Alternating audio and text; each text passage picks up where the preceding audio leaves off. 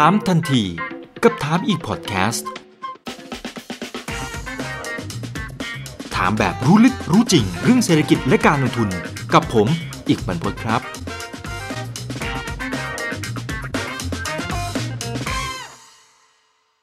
วันนี้ก็ต้องเรียนเชิญนะครับ ท่านนี้มาซึ่งก็ถือว่าเป็นผู้บริหาร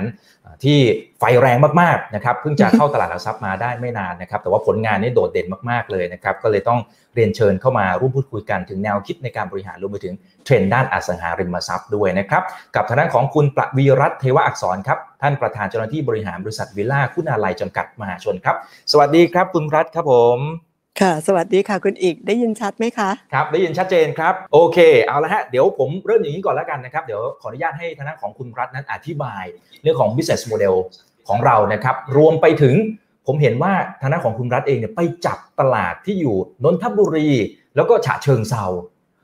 มองเห็นศักยภาพอะไรครับทำไมถึงไปบุกสองจังหวัดนี้ครับโอเคค่ะ ก็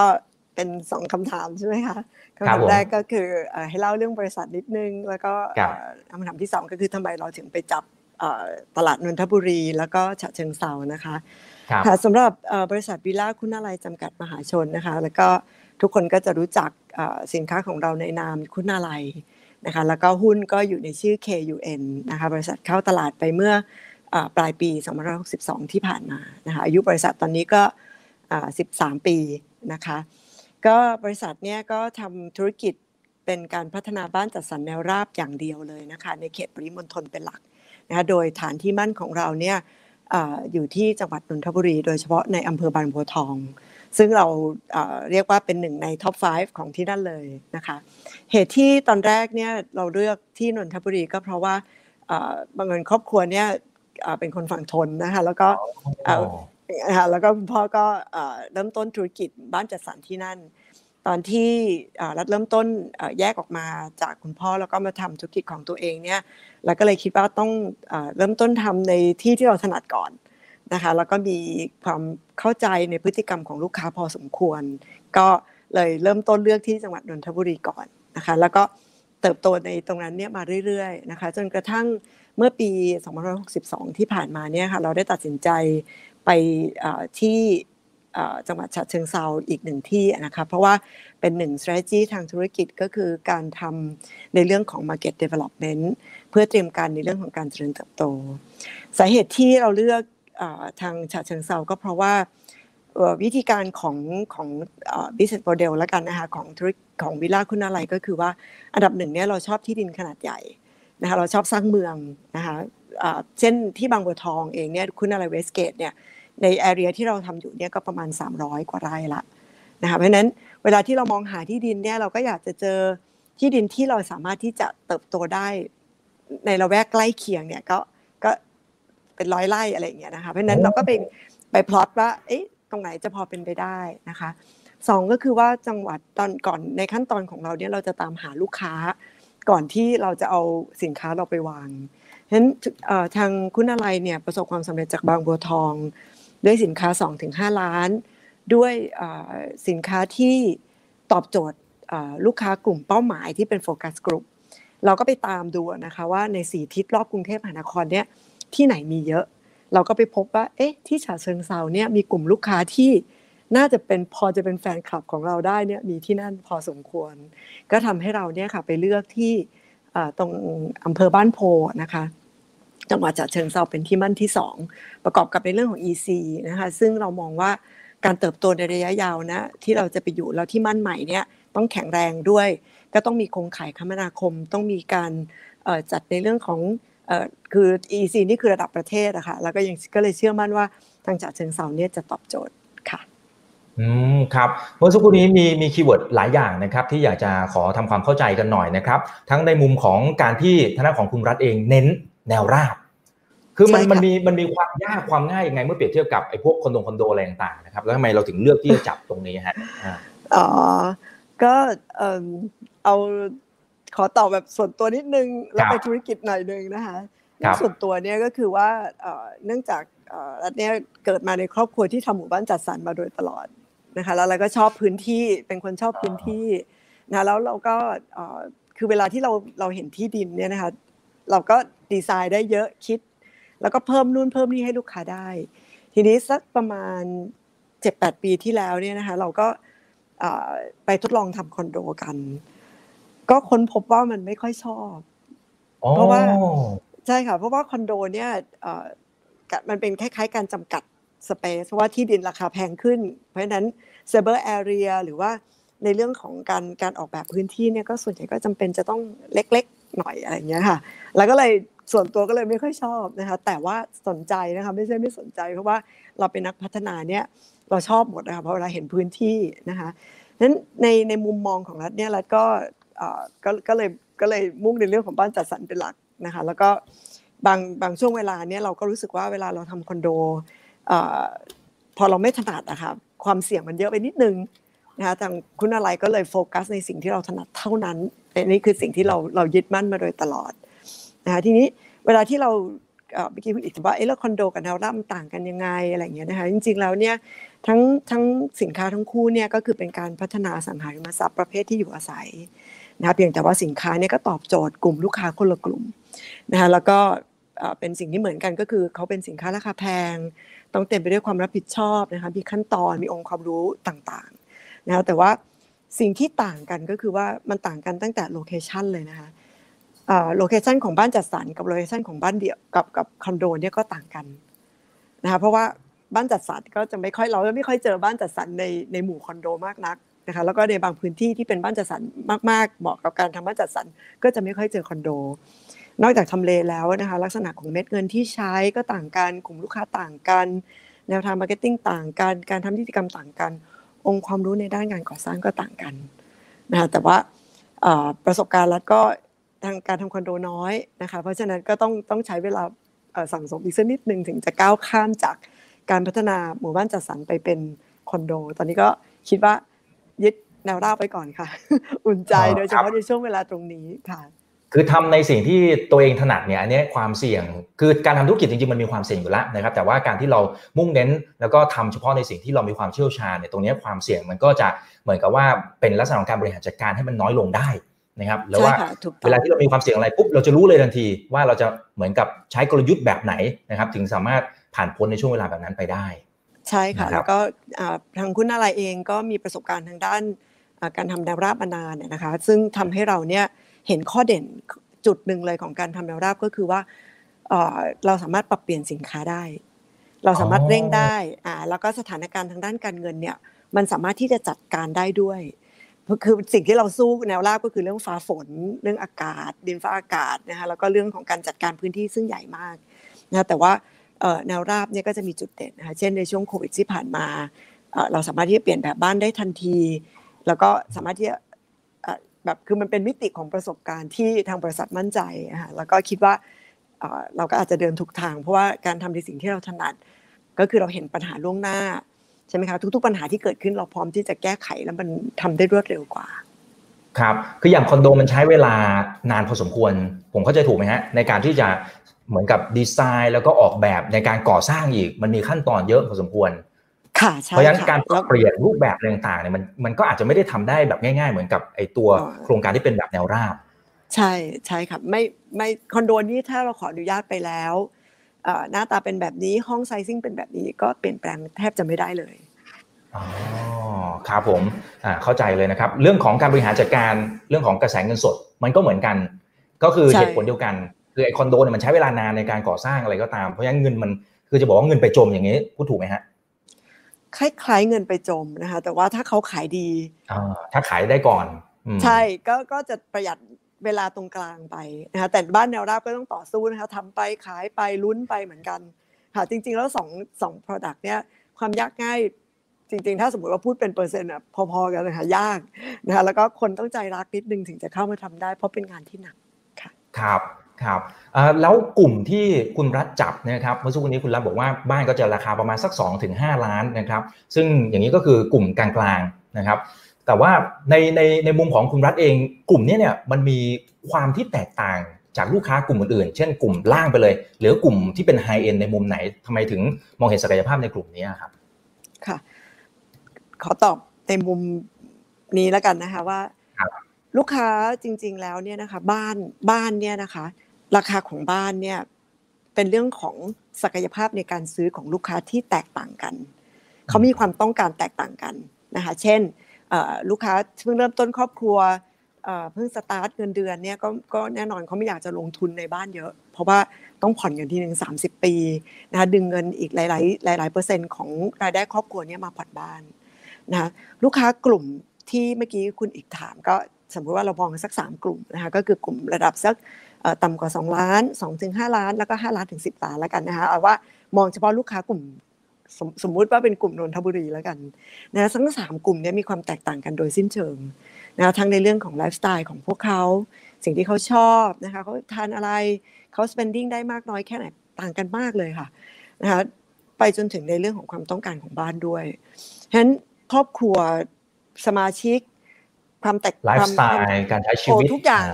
ใช่ค่ะแตกต่างกันมากนะคะแล้วที่สำคัญที่สุดก็คือเงินที่เขาสามารถที่จะ spend ในเรื่องของบ้านเนี่ย ก็เลยต้องแตกต่างกัน ซึ่งเป็นที่มาของความต้องการ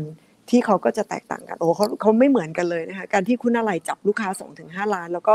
ประสบความสำเร็จเนี่ยก็เพราะว่าจริง ๆ แล้วเราเนี่ยสมมติฐานพีระมิดเป็นรูปแบบนี้ใช่ไหมคะเราก็มองถึงว่าลูกค้าที่มีราคาบ้านราคาแพงก็ก็อยู่ในส่วนบนของพีระมิด แต่เราอะจับลูกค้ากลุ่มที่อยู่ตรงฐานพีระมิดเป็นหลักนะคะเพราะว่าคุณอะไรเนี่ยก็มองว่ากลุ่มลูกค้ากลุ่มนี้มีปริมาณมาก นะคะ แล้วเราถนัดจริงๆนะคะเราดูแลเขามานานเรารู้ เราแทบจะรู้เลยค่ะว่าเขาชอบศิลปินคนไหนดาราคนนี้อะพอมาปุ๊บลูกค้าเนี่ยโอ้ชอบอะไรแบบนี้ค่ะ คุณอะไรก็เลยเลือกกลุ่มที่เราถนัดเป็นหลักก็คือ 2-5 ล้านค่ะ ครับอันนี้สำคัญมากนะครับคุณผู้ชมไม่ว่าจะทำธุรกิจอะไรก็ตามนะครับคุณต้องทำความเข้าใจว่ากลุ่มคุณลูกค้าของคุณเนี่ยคือใครนะครับแล้วก็ไลฟ์สไตล์ของเขาเป็นแบบไหนความชอบเป็นแบบไหน คือถ้าเรารู้แบบนี้แล้วนะครับเราก็สามารถตอบโจทย์เอาพวกสินค้าบริการต่างๆไปตอบโจทย์ให้กับเขาได้นะครับผลประกอบการก็จะตามมา ทีนี้ถ้าดูจากผลประกอบการไตรมาสที่2นะครับคุณรัฐคือภาพรวมแล้วกันนะครับ คือภาพรวมอสังหาเนี่ยดูเหมือนจะปรับตัวโอ้โหใช้ได้อยู่เหมือนกันนะครับถ้าเป็นคนไหนที่ไปจับพอชั่นที่เป็น พวกคอนโดเนี่ยอาคารชุดเนี่ยโอ้โหติดลบลงมาเยอะเลยนะครับถ้าดูตัวผลประกอบการหลาย ๆ เจ้าเนี่ยติดลบประมาณเกือบ 50%นะครับแต่ว่าคนไหนที่เขาไปจับแนวราบ 1 คือแนวราบอันนี้มา 2 คนที่เขาไปจับไฮเอ็นอันนี้มานะครับเออแต่ว่าทางด้านของเราเองเนี่ยพอเราจับกลุ่มกลาง ๆ ในมุมของภาพรวมนะครับ หลายคนเขากังวลนะคุณรัฐว่าเอ๊ะโควิดสิมันน่าจะกระทบกับกลุ่มกลางๆ กับกลุ่มที่ลดลงมาหน่อยเนี่ยนะครับเอ๊ะทำไมผลประกอบการของเราเนี่ยรายได้เราก็โตตั้งสิบกว่าเปอร์เซ็นต์มันเป็นเป็นเพราะอะไรนั้นที่เพื่อนๆของเราเนี่ยเราแทบจะปรับตัวลงไปหมดเลยนะฮะค่ะก็เราพูดถึงดีมานสักนิดหนึ่งได้ไหมคะคือ จริง ๆ แล้วบ้านแนวราบเนี่ยนะคะเป็นถ้าถ้าเราถามใจตัวเราเองเนี่ยนะคะคนไทยเนี่ยชอบบ้านแนวราบนะคะชอบบ้านที่มีพื้นที่ คือจากสถิติที่ผ่านมาจริง ๆ แล้วดีมานเนี่ยทางด้านแนวราบเนี่ยเป็นสินค้าที่ลูกค้าต้องการมากที่สุด โดยเฉพาะในเขตปริมณฑลอันนี้อันนี้เป็นตัวเลขที่ที่เราเห็นได้ได้ชัดมากเลยนะคะแล้วก็แต่ในช่วงสักห้าปีหลังเนี่ยเราเจอปัญหาที่แท้จริงก็คือเรื่องของความสามารถในการกู้ให้สำเร็จ มันคนละเรื่องกับดีมานะคะเพราะว่าดีมานเนี่ยเราจะสังเกตเห็นได้ก็คือ ถ้าเรามีสื่อออกไป แล้วสินค้านั้นตรงใจราคาพอไหวเนี่ยลูกค้าเข้าแน่นอน เพียงแต่ว่าขายแล้วกู้ได้หรือเปล่า ขายแล้วประสบความสำเร็จในการขายไหมทีนี้กลุ่มลูกค้ากลุ่มนี้นะคะสไตล์ของเขาก็คือว่าความจำเป็นเนี่ยบางครั้งมันมันบีบคั้นแล้ว ก็เลยจำเป็นต้องซื้อนะคะเช่นขยับจากครอบครัวเล็กมาเป็นครอบครัวที่ขยาย ยังไงเขาก็ต้องมา ดังนั้นในความจำเป็นของเขาเนี่ยในอดีตเนี่ยนะคะก็ลูกค้าก็จะไม่ค่อยเตรียมตัวในเรื่องของการกู้ เพราะว่าความรู้ก็อาจจะ เอ้ยเคยกู้ได้เพื่อนกู้ได้เราน่าจะกู้ได้นะคะเพราะฉะนั้นการจัดการระเบียบทางด้านการเงินตัวเองก็อาจจะไม่ค่อยดี แต่อย่าลืมว่าในช่วงหลังเนี่ยนะคะความรู้พวกนี้มีอยู่ในอินเทอร์เน็ต เยอะมาก ลูกค้านี่เตรียมตัวมาดีนะคะนั้นเวลาที่เราพูดถึงว่าเอ๊ะทำไมคุณอะไรถึงประสบความสำเร็จและเชื่อว่า อีกหลาย ๆ คนก็ประสบความสำเร็จ ในกลุ่มลูกค้ากลุ่มนี้เช่นเดียวกัน เพราะว่าปลาเยอะมากค่ะ คือหมายถึงว่าลูกค้ากลุ่มนี้มีเยอะมากเลยนะคะแล้วก็คุณอะไรเองเนี่ยเรามองในช่วงต้นปีนะคะเนื่องจากว่าเล่าเล่านิดนึงนะคะคือเรามองตอนนั้นเนี่ยเราคุยกันว่าจะเกิดอะไรขึ้น บริษัทเนี่ยเลือกคิดในมุมของ worst case scenario ก็คือแย่ที่สุดจะเกิดอะไรขึ้น เราก็เรียกพนักงานประชุม ก็บังเอิญมีพนักงานท่านหนึ่งเนี่ยนะคะก็พูดบอกว่าเขาว่าแย่เลย เพราะว่าเขาหยุดอยู่ห้องเนี่ยเขาไม่ไหวเขาอึดอัดมาก ๆ ทางฝ่ายการตลาดเนี่ยค่ะ ก็เลยคิดขึ้นมาว่า เอ๊ะ หรือว่าโควิด -19 เนี่ย มันจะเป็นตัวกระตุ้น ให้บ้านเนี่ยขายดี ก็ทำให้คุณอะไรเนี่ยนะคะก็เลยตัดสินใจมองมุมนี้ แล้วก็ยิงสื่อในภายใต้งบประมาณที่เรามีอยู่ในตรงนั้นเนี่ยออกไปบอกว่า New Normal Lifestyle เนี่ยคุณอะไรมีบ้าน ซึ่งอาจจะตอบโจทย์ อันนี้เราทำมันเหมือนกับดัดมาตั้งแต่ตอนต้น อันนี้ก็เป็นช่วงประมาณสักก่อนล็อกดาวน์อีกนะคะก็ทำให้ยอดขายในช่วงนั้นเนี่ยมีเยอะนะแล้วหลังจากนั้นเนี่ยเราก็เน้นไปที่การแนะนำบอกต่อ ลูกค้าที่เป็นลูกค้าอยู่แล้วก็ช่วยกันขายใหญ่เลยนะคะก็ก็ก็ก็ตัวนี้อาจจะเป็นความสัมพันธ์ที่ดีที่คุณอะไรเนี่ยดูแลลูกค้ามาโดยตลอด ลูกลูกบ้านก็ช่วยกันขายบ้านนะคะแล้วก็เมื่อมันเกิดกระบวนการแนะนำบอกต่อเนี่ยพวกเขาก็เข้ามานะคะแล้วก็ซื้อ แล้วก็มาถึงความกังวลที่คุณอีกถามบอกเอ๊ะแล้วเขากู้กันได้ไหมนะคะคุณอะไรเนี่ยวางในเรื่องของ worst case ไว้ว่า เราอาจจะเจอสูง reject rate นะคะสูงสุดถึง 50%ด้วยกันเลย เพราะฉะนั้นตอนที่เราวางเป้าหมายงานขายหรือ pre-sale หรืองาน walk เนี่ยเราจึงตั้งเป้าให้ over กว่าปกติ แล้วเราก็ใช้ความพยายามอย่างที่สุด ในการที่จะตามหาลูกค้าของเรา ให้เข้ามาดูโครงการให้ได้ ช่วงโควิดนี่นะคะคุณอะไรไม่ได้หยุดเลย เปิดทำการทุกวันเลยค่ะ ใช่ค่ะ เพราะว่าเราบอกกันเลยนะเขาไม่ขายเราต้องขายเดี๋ยวเพราะว่าเรามีอาชีพเดียวเดี๋ยวเราไม่รอด เราก็เอาตรงนี้ค่ะมาเป็นกำลังใจแล้วก็ต่อสู้ ทีนี้ในขั้นตอนของการขายเนี่ยนะคะ เราก็จะมีเรื่องของการ pre-approve ให้การแนะนำกับลูกค้าในการเตรียมตัวกู้ แล้วการที่โลเคชันของเราเนี่ยอยู่ในละแวกเดียวกันหมดเลย ลูกค้าเนี่ยที่มาณเดือนมีนาอาจจะยังไม่พร้อมกู้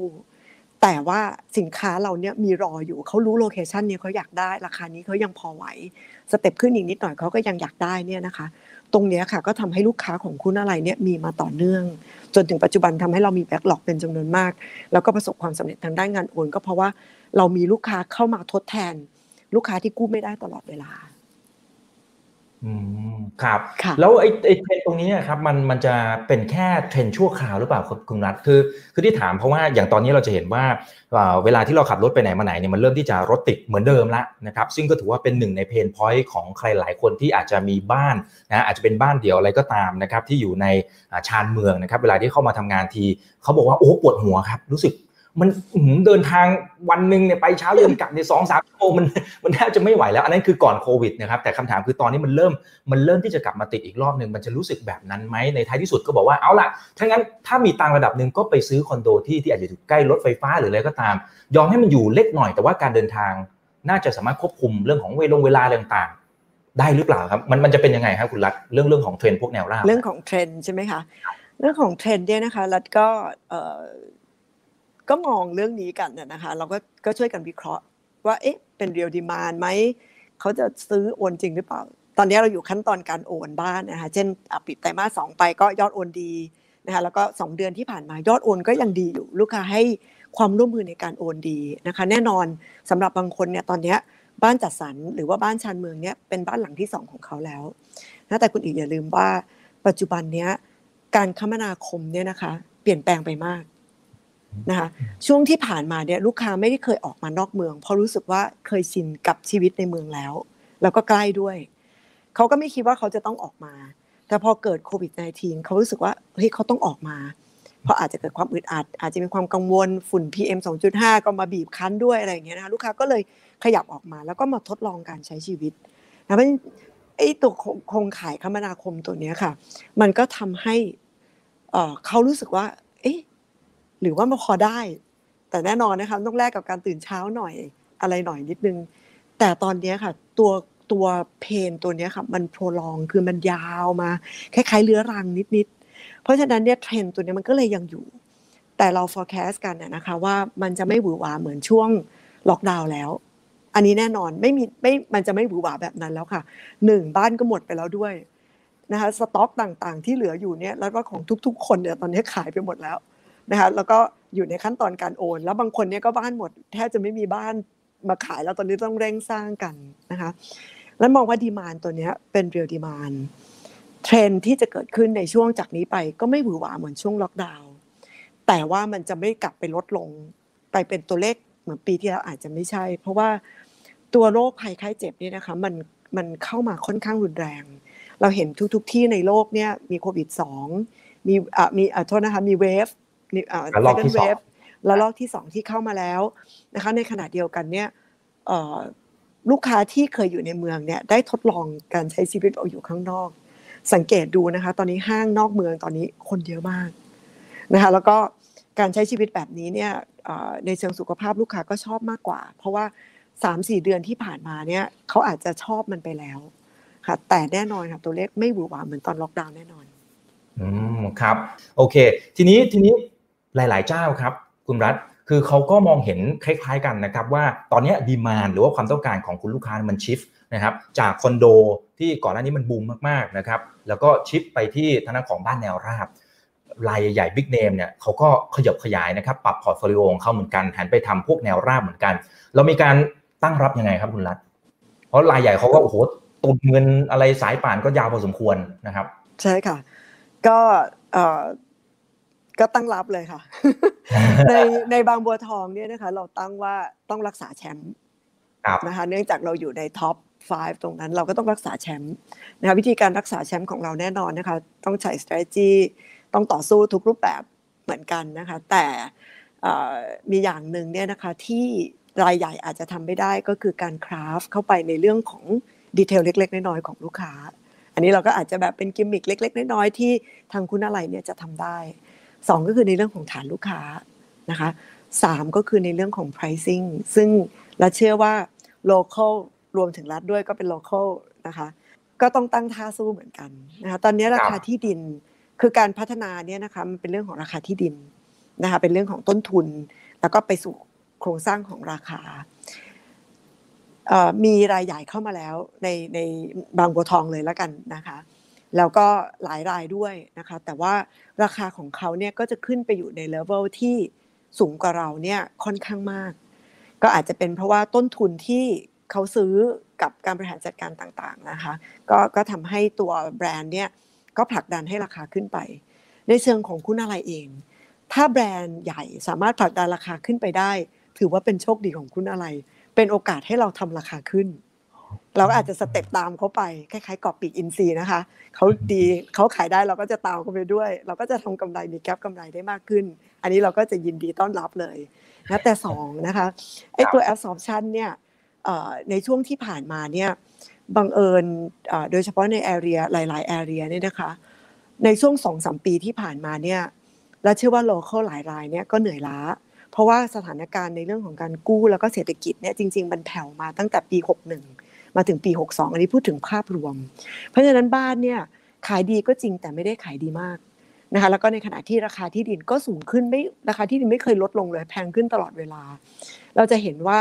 ในตามซอกซอยเนี่ยนะคะ local เองเนี่ยก็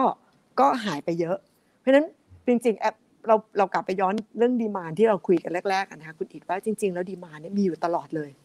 มีมาตลอดแล้วก็เยอะมากด้วย เพราะฉะนั้นตอนนี้รายใหญ่เข้ามาก็เหมือนกับว่า เขาได้เอาสินค้าเนี่ยนะคะ ที่กำลังขาดตลาดเนี่ยเข้ามา fulfill ซึ่งเป็นโชคมากกว่านะคะ ในขณะเดียวกัน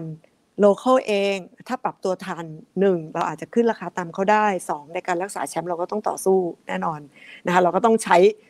เขาเรียกว่า off the box นิดนึงนะคะอย่าไปอย่าไปตามเขาเราก็ต้องใช้ way ของเรารักษาชื่อเสียงกันมา มีความรับผิดชอบมีฐานลูกค้าเก่าอะไรแบบนี้นะแต่เราก็ยังมองว่า การ develop บ้านแนวราบเนี่ยมันไม่ใช่ทำได้ภายในสักแบบสามเดือน หรืออีเวนต์หนึ่งปีนะคะเพราะฉะนั้นเขาเริ่มตรงนี้กว่าบ้านจะเสร็จกว่าจะอะไรก็ก็ต้องมีระยะเวลา เพราะฉะนั้นเราก็รายย่อยแบบอย่างรัตน์อย่างเงี้ยอย่าง local เนี่ยก็จะต้องต่อสู้ค่ะ ก็จะมีเวลาที่เราจะรัตน์ไม่ใช่รายย่อยแล้วครับยังยังรู้สึกจริงๆก็ก็ชอบที่ตัวเองเป็นรายย่อยนะคะเขาจะได้แบบว่าหลบหลบเราไปนิดนึงค่ะ ก็ก็มองก็มองประมาณนี้ค่ะ ครับเมื่อกี้คุณรักบอกว่าข้อแรกที่เราทำก็คือเราสามารถคราฟได้ ยกตัวอย่างได้ไหมครับ ว่าว่าเราทํำยังไงนะครับ ที่มันเหมือนกับเราปรับตัวได้ดีกว่ารายใหญ่ๆครับอ๋อได้ค่ะ ก็อย่างแรกเนี่ยนะคะ ยกตัวอย่างเช่นตอนเกิดโควิด -19 ใหม่ๆนะคะตอนนั้นเนี่ยเรามีโปรเจกต์หนึ่งนะคะ ซึ่งเราเตรียมเปิดในไตรมาสที่ที่สามนะคะแต่บังเอิญบ้านเราขายดี เราก็เลยตัดสินใจเปิด ไปตั้งแต่ในช่วงของต้นปีก็คือประมาณเดือนเมษาเราเปิดขายไปละนะคะสิ่งที่คุณอะไรทำตอนนั้นก็คือตอนแรกสุดเนี่ยนะคะเรายังมองว่าเรากำลังขึ้นมาเป็นรายใหญ่แล้วเราดันราคาขึ้นสักนิดนึง แล้วเราก็ปรับแบบบ้านสักหน่อยนึงนะคะเพื่อที่จะทำบ้านแล้วก็เพิ่มมาจินเนี่ยได้มากขึ้นนะคะเพราะแบรนด์เราก็เริ่มสตรองแล้วอะไรอย่างเงี้ยนะคะแต่พอตอนโควิด -19 เกิดขึ้นเนี่ยเราค้นพบ ในช่วงเวลาสั้นๆเลยนะคะ ลูกค้าเนี่ยเยอะมากนะคะ บางวันเนี่ยสูงถึง 30 ครอบครัวนะคะมาเยอะมากเลยนะคะแล้วเราก็ค้นพบว่าลูกค้าเนี่ยอยากได้บ้านที่มีสเปซแล้วก็ประมาณแบบนี้แบบนี้แบบนี้ คือลูกค้ากลุ่มนี้มาจากที่อื่น มาจากนอกนนทบุรี ซึ่งเราไม่เคยเจอมาก่อนนะเราก็ทำให้คุณอะไรเนี่ยการคราฟของคุณอะไรก็คือเราก็เลยเอาบ้านที่เรามีอยู่หลาย ๆ แบบเนี่ยนะคะมาปรับแล้วก็เอาลงไปในพล็อตแปลง ของคุณอะไรพรีม ซึ่งกำลังจะเปิดในไตรมาสสามแต่บังเอิญต้องย้อนกลับไปเปิดที่เดือนเมษายน ก็เลยต้องทำทันที ในขณะเดียวกันเนี่ยนะคะเนื่องจากเราเป็นรายเล็ก เมื่อเราทำโฟกัสกลุ่มในช่วงระยะเวลาตรงนั้น เราเห็นว่าลูกค้าเนี่ยมีเพนพอยที่แตกต่างไปจากเดิม แบบบ้านที่เราทำเนี่ยนะคะเราก็ปรับได้เล็กๆ น้อยๆเนี่ยคราฟกันเนี่ยนะคะก็จะทำให้ลูกค้าเนี่ยสามารถที่จะปรับห้องต่างๆเนี่ยเปลี่ยนไปตามความต้องการของเขาได้ด้วย นะคะมันก็ไม่ได้ต้องสติ๊กอยู่กับแบบบ้าน แล้วก็ไม่ต้องสติ๊กอยู่กับลักษณะของราคาที่ควรจะเป็นแบบนั้นแบบนี้มันทำได้ตลอดทางเลย ในขณะเดียวกันเนี่ยนะคะลูกค้าเนี่ยก็มาด้วยความต้องการว่าเขาต้องการสวนเขาเขาพูดเรื่องสุขภาพเขาอยากวิ่งเขาเขาอยากได้สเปซที่มากขึ้นสำหรับการออกกำลังกายแบบนี้ค่ะ คุณอะไรก็สามารถที่จะจัดการ แล้วก็ทำให้ได้ในช่วงเวลาตรงนั้น ก็ตอบโจทย์ครับ ในขณะที่รายใหญ่บางทีเขาอาจจะต้องขอแอปพูฟหลายขั้นตอนอะไรอย่าง เพราะฉะนั้นเวลาที่เขาจะปรับอะไรพวกนี้เนี่ยมันอาจจะทำได้ลำบากกว่าไซส์ของทางด้านของวิลล่าคุณาลัย ใช่ใช่ค่ะ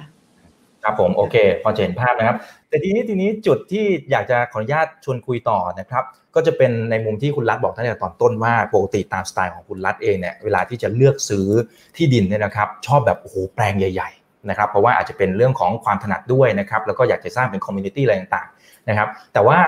ด้วยด้วยสถานการณ์แบบนี้เนี่ยผมไม่แน่ใจว่ามันมันกลายเป็นความยากในการมองหาที่ดินใหญ่ ๆ เหมือนกับไซส์ขนาดที่เราเคยทำมาหรือเปล่านั่นข้อที่1นนะครับแล้วข้อที่ 2 สไตล์ของการเลือกมันมีใครที่เหลียไหมครับว่าอะนอกจากความใหญ่แล้วมันยังต้องไปติดอะไรบ้างทำเลตรงนั้นมันต้องมีตรงส่วนไหนอะไรยังไง เพื่อ พื่อวาง strategy ให้มันมีความแม่นยำเพราะว่าการที่คุณรัฐเองไปซื้อที่ขนาดนั้นเนี่ยนะครับผมว่าเม็ดเงินลงทุนเนี่ยมันก็ต้องใช้พอสมควร เพราะฉะนั้นมันต้องมันต้องมีความแม่นยำพอสมควรเลยทีเดียวเพอซื้อมาทีหนึ่งปุ๊บเราก็พัฒนาไปอีกหลาย ๆ ปีเนี่ยนะครับเพราะฉะนั้นมันต้องต้องมองให้แม่นมากคุณรัฐมองไงครับค่ะก็สำหรับเรื่องแรกว่าเอ๊ะเราหาที่ดินยังไงนะถึงใหญ่อะไรอย่างเงี้ยนะคะ จริง ๆ แล้วเนี่ยคุณอะไรไม่ได้ซื้อที่ดินแปลงใหญ่ทุกแปลงนะคะ แต่เราซื้อที่ดินในจุดที่สามารถพัฒนาต่อเนื่องเป็นเมืองได้ เพราะฉะนั้นเราอาจจะเริ่มต้นที่ที่ดินสิบไร่ก็ได้นะคะ แต่พลอตในบริเวณตรงใกล้เคียงแถวนั้นเนี่ย เราจะวิเคราะห์ว่าในกรณีที่เราจุดไฟแล้วติด หมายถึงว่า เอ้ย ตรงนั้นมีกลุ่มลูกค้าจริง ๆ หลังจาก market test แล้วขายได้โอนได้ ต่อเนื่องได้ เรายังสามารถที่จะเพิ่มเติมที่ดินรอบๆ ตรงนั้นเนี่ยได้มาก ขึ้น ไม่ใช่ว่าจะทำ project หนึ่งแล้วก็ต้องย้ายไปอีก 30 กิโลไปเจออีกโปรเจกต์หนึ่งอย่างเงี้ยเราไม่อยากทำแบบนั้น เพราะฉะนั้นมันไม่ได้หมายถึงที่ดินใหญ่ แต่หมายถึงโครงสร้างของรูปร่างที่ดินเนี่ยสามารถที่จะพัฒนาไปเป็นเมืองได้ในอนาคต หรือสามารถที่จะอยู่ตรงนั้นได้ยาวหน่อยนะธุรกิจของเราเนี่ยนะครับมันใช้เวลาในการสร้างในการทำแล้วก็มีความเสี่ยงสูง เพราะฉะนั้นเนี่ยคุณทีเรียที่เราจะต้องใส่เข้าไปเนี่ยต้องแม่นยำอย่างที่คุณอีบอกเลย นะคะอันดับที่หนึ่งเลยเนี่ยนะคะแน่นอนถ้าถ้าท่านใดได้เรียนมาก็ต้องเข้าสูตรของการดูแลที่ดินทำจัดสรรนะคะต้องไปดมกลิ่นบริเวณตรงนั้น 24 ชั่วโมง เช้าจะรดเย็นเย็นจะรดเช้าเนี่ยเขาเป็นยังไงนะคะสองกลุ่มลูกค้าของเราเนี่ยเขาใช้เส้นการคมนาคมยังไงเขามีรถทุกคนหรือเปล่า หรือเขาส่วนใหญ่เป็นครอบครัว ครอบครัวมีเด็กนะ ครอบครัวมีลูกสาวนะ ครอบครัวมีคุณแม่นะ เอ๊ะ ลูกสาวกลับบ้าน การเดินทางเข้าออกถึงโครงการเนี่ยใกล้มีรถสาธารณะไหมมีความปลอดภัยหรือเปล่านะคะลึกไปจนถึงว่า ถ้าสมมุติว่าหัวหน้าครอบครัวไม่อยู่ แต่คุณยายอยู่บ้าน แล้วคุณยายเกิดอยากจะไปร้านสะดวกซื้อสักร้านหนึ่งเกิดอยากจะทานเป๊ปซี่เนี่ย คุณยายเดินสักกี่กิโลกี่กี่เมตร อะอย่างเงี้ยค่ะ พวกนี้ก็จะเป็นคุณทีเรีย ซึ่งเราอาจจะไม่สามารถตอบได้ทั้งหมด เพราะว่าเป็นความลับทางธุรกิจบ้างนะคะ แต่ว่าแน่นอนค่ะ อันนี้ก็คือการเลือกโลเคชันนั้นคุณคุณอะไรไม่ได้บอกว่าแม่นยำทุกอย่างนะคะ บางที่เราไปเราก็ต้องแก้ปัญหาก็มี แต่สิ่งที่เราจะมองก็คือว่านอกจากทำเลตรงนั้นเนี่ยจะตอบโจทย์กับกลุ่มลูกค้าที่เราหาเจอแล้ว แล้วก็ไปทำการตลาดให้เขาแล้วเนี่ยเรายังมองถึงว่าเขาจะต้องสามารถที่จะพัฒนาต่อยอด ในรอบๆตรงนั้น เพื่อไม่ให้การจุดเตาของเราตรงนั้นเนี่ยมันมันมันวูบเดียวแล้วมันหมดไป และในขณะเดียวกันเนี่ยนะคะ ที่ดินตรงนั้นก็ควรจะเป็นที่ดินที่มีการคมนาคมที่ดี มีโปรเจกต์ของรัฐบาลใหญ่ๆ อยู่ใกล้ ๆ หรือว่ามีอนาคตที่ดี เพราะว่าหมายถึงว่าวันนี้เขาลงทุนซื้อบ้าน บ้านหลังนี้อาจจะอยู่สักสิปี 20 ปี ถ้าทำเลดีเนี่ยนะคะ อีก 20 ปี asset หรือทรัพย์สินที่เขาลงทุนมาตลอด 20 ปีเนี่ย เมื่อเขาไม่ได้ใช้แล้วก็ควรจะขายได้ราคาแล้วก็ได้กำไรด้วย อันนี้อาจจะเป็นเทคนิคเล็ก ๆ ของคุณาลัยเวลาไปเลือกค่ะอ๋อครับ แล้วสมมุติว่าโอเคเราเข้าใจไลฟ์สไตล์แล้วเนี่ยทางด้านของทีมงานของคุณรัตน์เองเนี่ยคือต้องต้องทำยังไงครับคือคำคำว่าดมเมื่อสักครู่นี้คือคือไปเฝ้าตรงโซนนั้นอย่างนั้นถูกไหมฮะ ใช่ค่ะ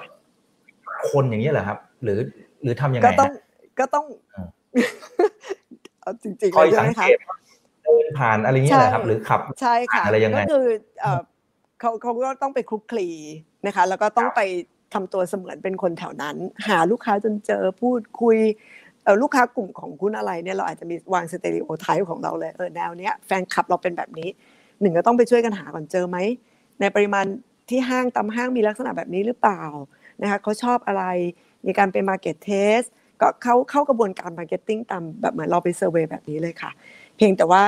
strategy ที่เราใช้ในการวางปักหมุดว่าเอ้ยตรงนี้ใช้ได้หรือ location ตรงนี้เนี่ยก็คือต้องไปอยู่ไปใช้ชีวิตหลาย ๆ วัน จันทร์ถึงอาทิตย์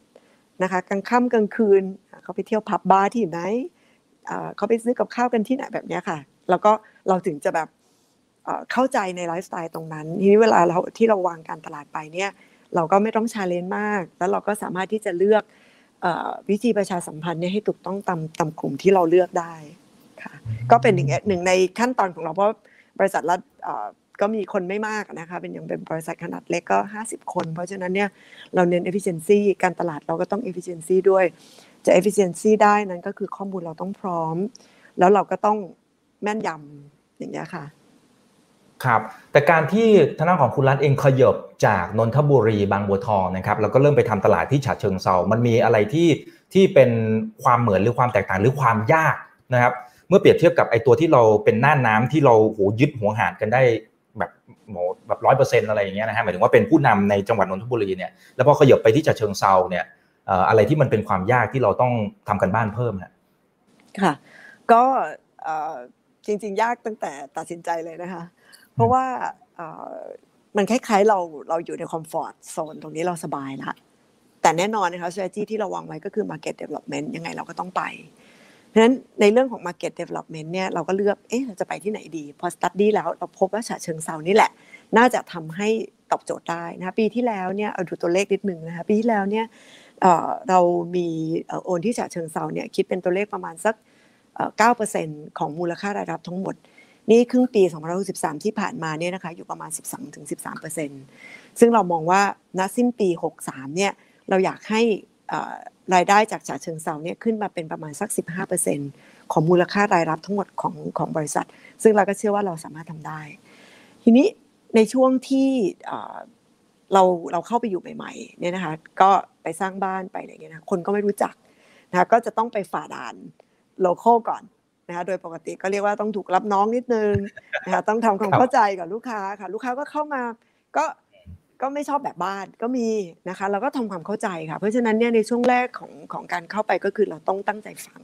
ทุกคนเข้าไปเพื่อไปฟัง เพราะว่าเราไม่ได้เข้าไปฉะเชิงเทราแล้วคิดว่า project เดียวเรากลับบ้านนะคะเราจะอยู่ที่นี่แล้วเราก็อยากจะอนาคตเราอาจจะอยากจะตั้งเป้าหมายให้เราจะกลายเป็นแบรนด์ top top 5หรือให้เขารู้สึกว่าเราเป็น local ได้เนี่ย ถือว่าเราประสบความสำเร็จที่ฉะเชิงเทราให้คนรู้สึกว่าคุณาลัยก็คือฉะเชิงเทราเหมือนกับบางบัวทองคือคุณาลัยอะไรแบบนี้นะคะ เราอยากจะได้ตรงนั้นมา เพราะฉะนั้นเราให้เวลานะเราก็ฟังค่ะตั้งใจฟังพวกเขาตั้งแต่ตั้งแต่ก่อนที่จะตัดสินใจซื้อที่อะไรก็ฟังมาเรื่อยนะคะ แล้วก็แล้วก็เดาใจพวกเขาสื่อตอนแรกๆเนี่ยนะคะมีบางวันลูกค้าไม่เข้าเลยบางอาทิตย์ลูกค้าไม่เข้าเลยก็มีนะคะแล้วก็ไหนจะถูกแบรนด์ local ก็ต้องมาเออ survey visit ต่อว่าอะไรเราบ้างอะไรแบบนี้นะคะ แล้วก็คนในกลุ่มของจ่าเชิงเซาซึ่งเขาก็มีแบรนด์ loyalty สูง เราก็ได้สตัดดี้ตรงนี้ แต่วิธีทุกคนอะไรทำก็คือพอเราฟังแล้วอะค่ะ เราก็เอามาคิดแล้วเราก็ปรับแก้ไข เพราะฉะนั้นในการปรับแก้ไขก็คือกลับไปในเรื่องของการคราฟเราก็คราฟสีคราฟสวนคราฟอะไรเนี่ยค่ะไป ความยากของตรงนั้นก็คือว่าที่บางบัวทองเนี่ยนะคะ ส่วนใหญ่คนตัดสินใจเป็นผู้หญิง แต่ที่ ค่ะผมนึกว่าที่จะอีกนะครับว่าคุณผู้หญิงเนี่ยจะเป็นใหญ่ในบ้านเกือบใช่ใช่ค่ะ ก็เราคิดว่าฉาเชิงเซาคุณผู้หญิงก็เป็นใหญ่ในบ้านเหมือนเดิมนี่แหละค่ะ แต่ว่าคนที่ช่วยตัดสินใจและกันนะคะเยอะๆเลยเนี่ยก็คือคุณผู้ชาย แล้วก็คุณผู้ชายส่วนใหญ่เนี่ยทำงานโรงงานเขาก็เลยเป็นช่าง การเป็นช่างก็คือเขาเป็นคนละเอียด เพราะฉะนั้นบ้านที่ฉะเชิงเซาเนี่ยเวลาลูกค้ามาตรวจ หรือเวลาลูกค้ามาดูเนี่ยเขาอยากจะเห็นงานก่อสร้าง เขาอยากจะเห็น detail เล็ก ๆ น้อยๆของเรา อันนี้ก็เป็นอีก character หนึ่ง คนบางบัวทองเขามั่นใจในแบรนด์แล้วเขาไม่ต้องดูลึกก็ได้ แต่คนฉะเชิงเทราบอกว่าไม่ได้ เพราะฉันไม่รู้จักเธอฉันต้องดูลึกหน่อย เพราะฉะนั้นวิธีการ present เจ้าหน้าที่ที่ไปพูดคุยเราก็ต้องปรับเปลี่ยนตลอดทางนี่ค่ะก็คือเป็นตัวอย่างของความยากของเขา แต่ตอนนี้ก็เราคิดว่าที่ฉะเชิงเซาคุณอะไรก็นั่งในใจนะคะ มีลูกค้าบอกต่อ มีลูกค้าแนะนำแล้ว ซึ่งเราก็ภูมิใจค่ะ ครับ อีกสัก สี่ถึงห้าปีเนี่ยทางด้านของคุณรัฐมองเห็นภาพของบริษัทยังไงครับคืออย่างตอนนี้เราโอเคเราเป็นเจ้าตลาดที่นนทบุรี แล้วกำลังขยับขยายไปที่ฉะเชิงเซาซึ่งด้วยวิธีคิดที่เราคุยกันมา ผมก็เชื่อว่าในท้ายที่สุดเนี่ยเราก็คงจะมีโอกาสที่จะไปเป็นท็อป 5 นะครับที่นู่นเหมือนกัน ทีนี้กลยุทธ์คือเราจะป่าล้อมเมืองหรือเปล่าฮะคือค่อยๆ ไปทีละจังหวัดรอบๆกรุงเทพมหานครสุดท้ายวกกลับมาที่กรุงเทพหรือเปล่าหรือ หรือยังไงฮะคือ strategy ในภาพใหญ่ของเราฮะค่ะ strategy ของคุณอะไรนี่นะคะ ก็คือการทำตัวกลมกลืน ก็คือหลักๆแล้วเนี่ยนะคะคุณอะไรเนี่ยเรามองเนื่องจากรัฐอาจจะจะผ่านวิกฤตมาหลายครั้งนะคะแล้วก็ไม่ได้มองภาพบริษัทเนี่ยจะ forecast สักสิปีรัฐก็ยังคิดว่าสิ่งนั้นก็จะไม่ไม่น่าจะบอกว่าแม่นยำได้ เราเห็นภาพบริษัทเราชัดแน่นอนนะคะประมาณสักหนึ่งปีนะคะ แล้วก็อีกข้างหน้าสักสามปี แล้วต่อประมาณสักสามปีก่อนนะคะ ห้าปีเรายังว่ามันเบลอหน่อยๆนะคะใน3ปีข้างหน้าเนี่ยนะคะ คุณอะไรมองตัวเองเนี่ยว่าเราจะมีบ้านจัดสรรในสไตล์คุณอะไรนะคะ แต่คราฟให้กลมกลืนกับปริมณฑลเนี่ยทั้งหมดก็คือรอบกรุงเทพสี่ทิศ ตอนนี้เราตีเมืองที่นนทบุรีเสร็จเรียบร้อยแล้ว ที่ตรงทิศตะวันตกนะคะแล้วเราก็ไปที่ฉะเชิงเซาก็เหมือนทิศตะวันออกของกรุงเทพมหานครนะคะก็ยังขาดทิศใต้ แล้วก็ทิศเหนือ ของกรุงเทพนะคะ เพราะนั้นเราคิดว่าภายใน 3 ปีเนี่ยกลยุทธ์ที่เราวางไว้ก็คือว่า เราก็จะเอาคุณอะไรเนี่ยไปให้ครบทั้งสี่ทิศรอบกรุงเทพมหานคร โดยลักษณะวิธีการก็คือเป็น business model ของเราก็คือการที่ไปสร้างเมือง สร้างชื่อเสียงด้วยความรับผิดชอบ เพราะว่าสิ่งเหล่านี้ทำให้คุณอะไรประสบความสำเร็จมามาเป็นระยะเวลาที่ยืนยั่งยืนนะคะไม่ใช่ว่าเป็นระยะเวลาสั้นๆ แล้วเราก็ใช้ความ ตั้งใจการทำงานเนี่ยนะคะ พาบริษัทเนี่ยให้เติบโตทางด้านรายรับ ปันผลกับผู้ถือหุ้นสม่ำเสมอ แล้วก็เราคิดว่าเราให้เวลาเรื่องนี้ได้นะคะ แล้วก็แน่นอนนะคะในช่วงตรงนี้เป็นช่วงเวลาแห่งการ growth เพราะฉะนั้นเราจะทำครบหมดนะคะไม่ว่าจะเป็น market penetration ก็คือการเติมสินค้าเข้าไปในทุก segment ของทุกๆที่ที่เราไป market development ก็คือการไปในที่ที่ใหม่ ๆ นะคะ แล้วก็การวาง strategy ทางด้านการตลาดอื่นๆ ครับ แต่จะยังไม่เข้ามาที่กรุงเทพเลยใช่ไหมครับ ถ้าในระยะเวลาสักสามปีเนี่ยยังมองไม่เห็นตรงนั้นนะคะ แต่คิดว่า เพราะอะไรมันแข่งกันเกิดก่อนหรือยังไงฮะ ใช่ค่ะเขาก็แข่งกันอยู่แล้ว แล้วก็รัฐมองว่า บริษัทเพิ่งเข้ามาอ่าและมีหน้าที่ที่จะต้องทำให้นักลงทุนเนี่ย เห็นเราในในเวหนึ่ง เพราะฉะนั้นรัฐก็แข่งกับตัวเองก่อน นะเพราะนั้นเนี่ยรัฐไม่อยากจะเสี่ยง ไม่อยากจะพาบริษัท แล้วก็นักลงทุนหรือว่าผู้ถือหุ้นที่ที่ที่ให้การสนับสนุนเราเนี่ยไปรีบร้อนจนเกินไป แล้วก็ไปเสี่ยงในมุมที่เรายังมีความรู้ไม่มาก เพราะฉะนั้นเนี่ยเราต้องใช้เวลา 3 ปีข้างหน้า ที่เราเห็นอย่างแม่นยำเนี่ยนะคะเหมือนกับสินค้าที่อยู่ในไพป์ไลน์เราตอนนี้มีครบ 3 ปีละโปรเจกต์ที่เราเดินอยู่มีครบ 3 ปีละเพราะนั้นเนี่ย ความแม่นยำตรงเนี้ยเลยจะเกิดอะไรขึ้นข้างหน้า คือการทำธุรกิจเนี่ยแล้วมองว่า มันเหมือนกับเราเราแบบอยู่บนอวกาศเคว้งคว้างนะเราจะมองไม่เห็นแล้วค่ะว่าอะไรจะเกิดขึ้น เพราะฉะนั้นอะไรที่เราจับต้องได้ก็คือสิ่งที่เราจับต้องได้เนี่ยเราก็ต้องพยายามใช้มันให้มากที่สุดนั้นรัฐก็เลยคิดว่าไม่น่าจะเข้ากรุงเทพ นอกจากโอ้โหมีโอกาสที่ดีมากๆมา แล้วคุณอะไรสามารถสร้างพื้นที่สร้างความสุข หรือไปสร้างคอนโด หรือทำบ้านใน มุมตรงนั้นแล้วเราก็ยังอะไรได้เนี่นะเพราะว่าปัจจุบันเนี้ยที่เราที่เราทำ efficiency ได้ก็เพราะว่า เราใกล้มากทุกอย่างเลยนะคะ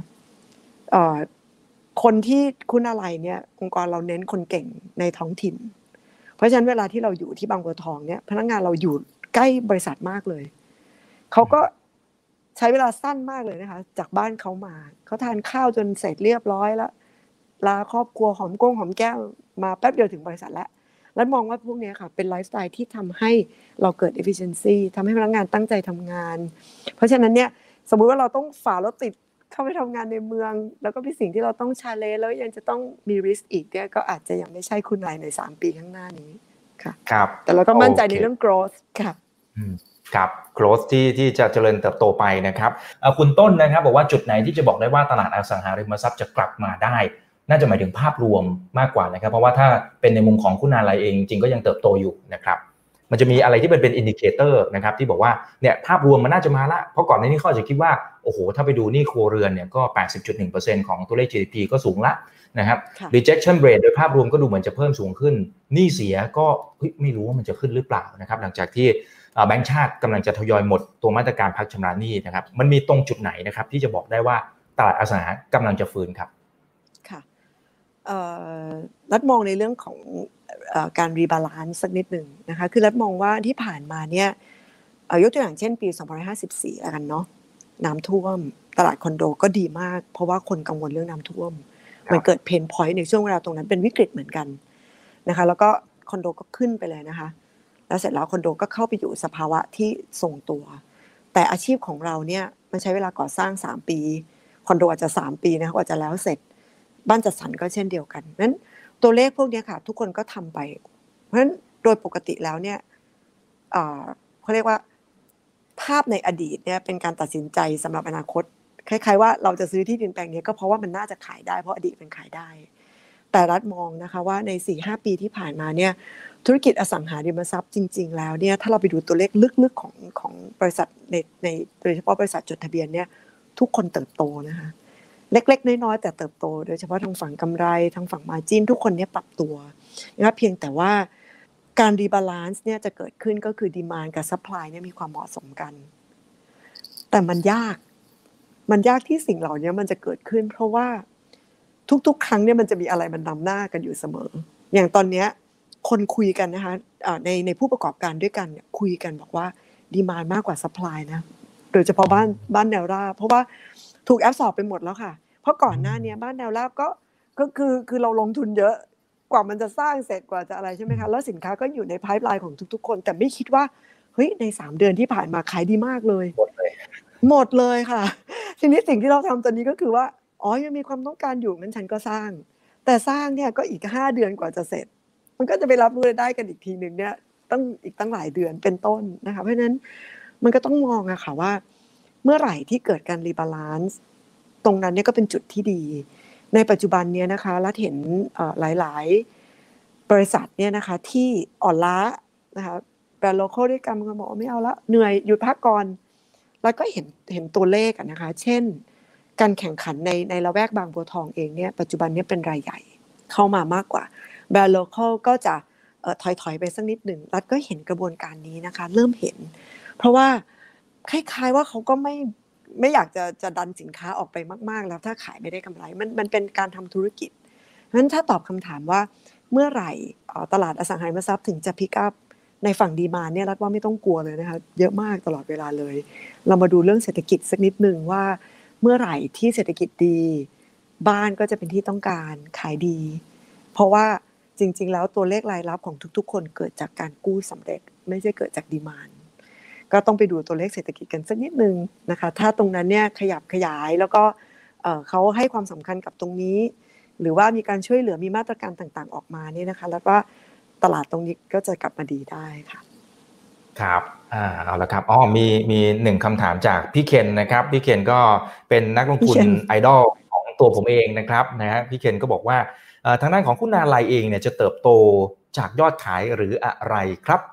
ความหมายน่าจะหมายถึงว่าเติบโตจากยอดขายหรือลดต้นทุนหรือเปล่าครับพี่เคนผมไม่แน่ใจว่าว่าเข้าใจถูกหรือเปล่านะ ถ้าไม่ถูกยังไงเดี๋ยวพี่เคนลองพิมพ์เพิ่มเติมนะครับสมมติว่าใช่ สมมติว่าใช่คือเราจะเติบโตยอดขายหรือว่าลดต้นทุนครับผมค่ะ ถ้าตอบตรงๆเลยก็ต้องเติบโตจากยอดขายค่ะ เพราะว่าเรามองตัวเลข 3 ปีข้างหน้าก็คือการ growth เป็น growth strategy ค่ะ อ่าโอเคเอาแล้วครับ ฝากทิ้งท้ายถึงคุณผู้ชมนะครับที่อาจจะเป็นทั้งนักลงทุนที่ลงทุนอยู่ในหุ้นของวิลล่าคุณอะไรอยู่แล้วนะครับ หรือว่าที่นักลงทุนครับเรียนเชิญเลยครับคุณรัตครับค่ะ ก็ขอบพระคุณนะคะสำหรับคุณอีก แล้วก็ขอบคุณนักลงทุนทุกท่านนะคะ ก็จริงๆต้องเป็นตัวแทนบริษัทนะคะก็ขอขอบคุณท่านท่านผู้ถือหุ้นแล้วกันนะคะถ้าอาจจะฟังอยู่ก็ที่สับสนบริษัทมาโดยตลอดนะคะสำหรับท่านนักลงทุนใหม่ ๆนะคะ ก็ อยากฝากคุณอะไรไว้สักนิดนึงนะคะ ลองเข้าไปดูตัวเลขของเรานะคะ ก็เป็นความภูมิใจของทีมงานนะคะ ก็เป็นกำลังใจให้พวกเราต่อสู้ต่อไปค่ะ เพราะว่าตอนนี้ตัวเลขเราดี เราก็ภูมิใจแล้วเราก็วางแผนการเติบโตค่อนข้างที่จะเราคิดว่ามาจากมาจากสิ่งที่เป็นจริงค่อนข้างมากนะคะ ก็ก็อยากจะฝากหุ้นไว้ค่ะเอาละฮะ วันนี้ขอบคุณคุณรัฐมากนะครับ เดี๋ยวครั้งต่อๆไปก็ขออนุญาตเรียนเชิญเข้ามาคุยกันใหม่นะครับ ได้เลยค่ะ ขอบพระคุณค่ะ ขอบคุณค่ะ อย่าลืมนะครับว่าเริ่มต้นวันนี้ดีที่สุด ขอให้ทุกท่านโชคดี และขอให้มีเสรีภาพในการใช้ชีวิต ผมอีกบรรพศครับ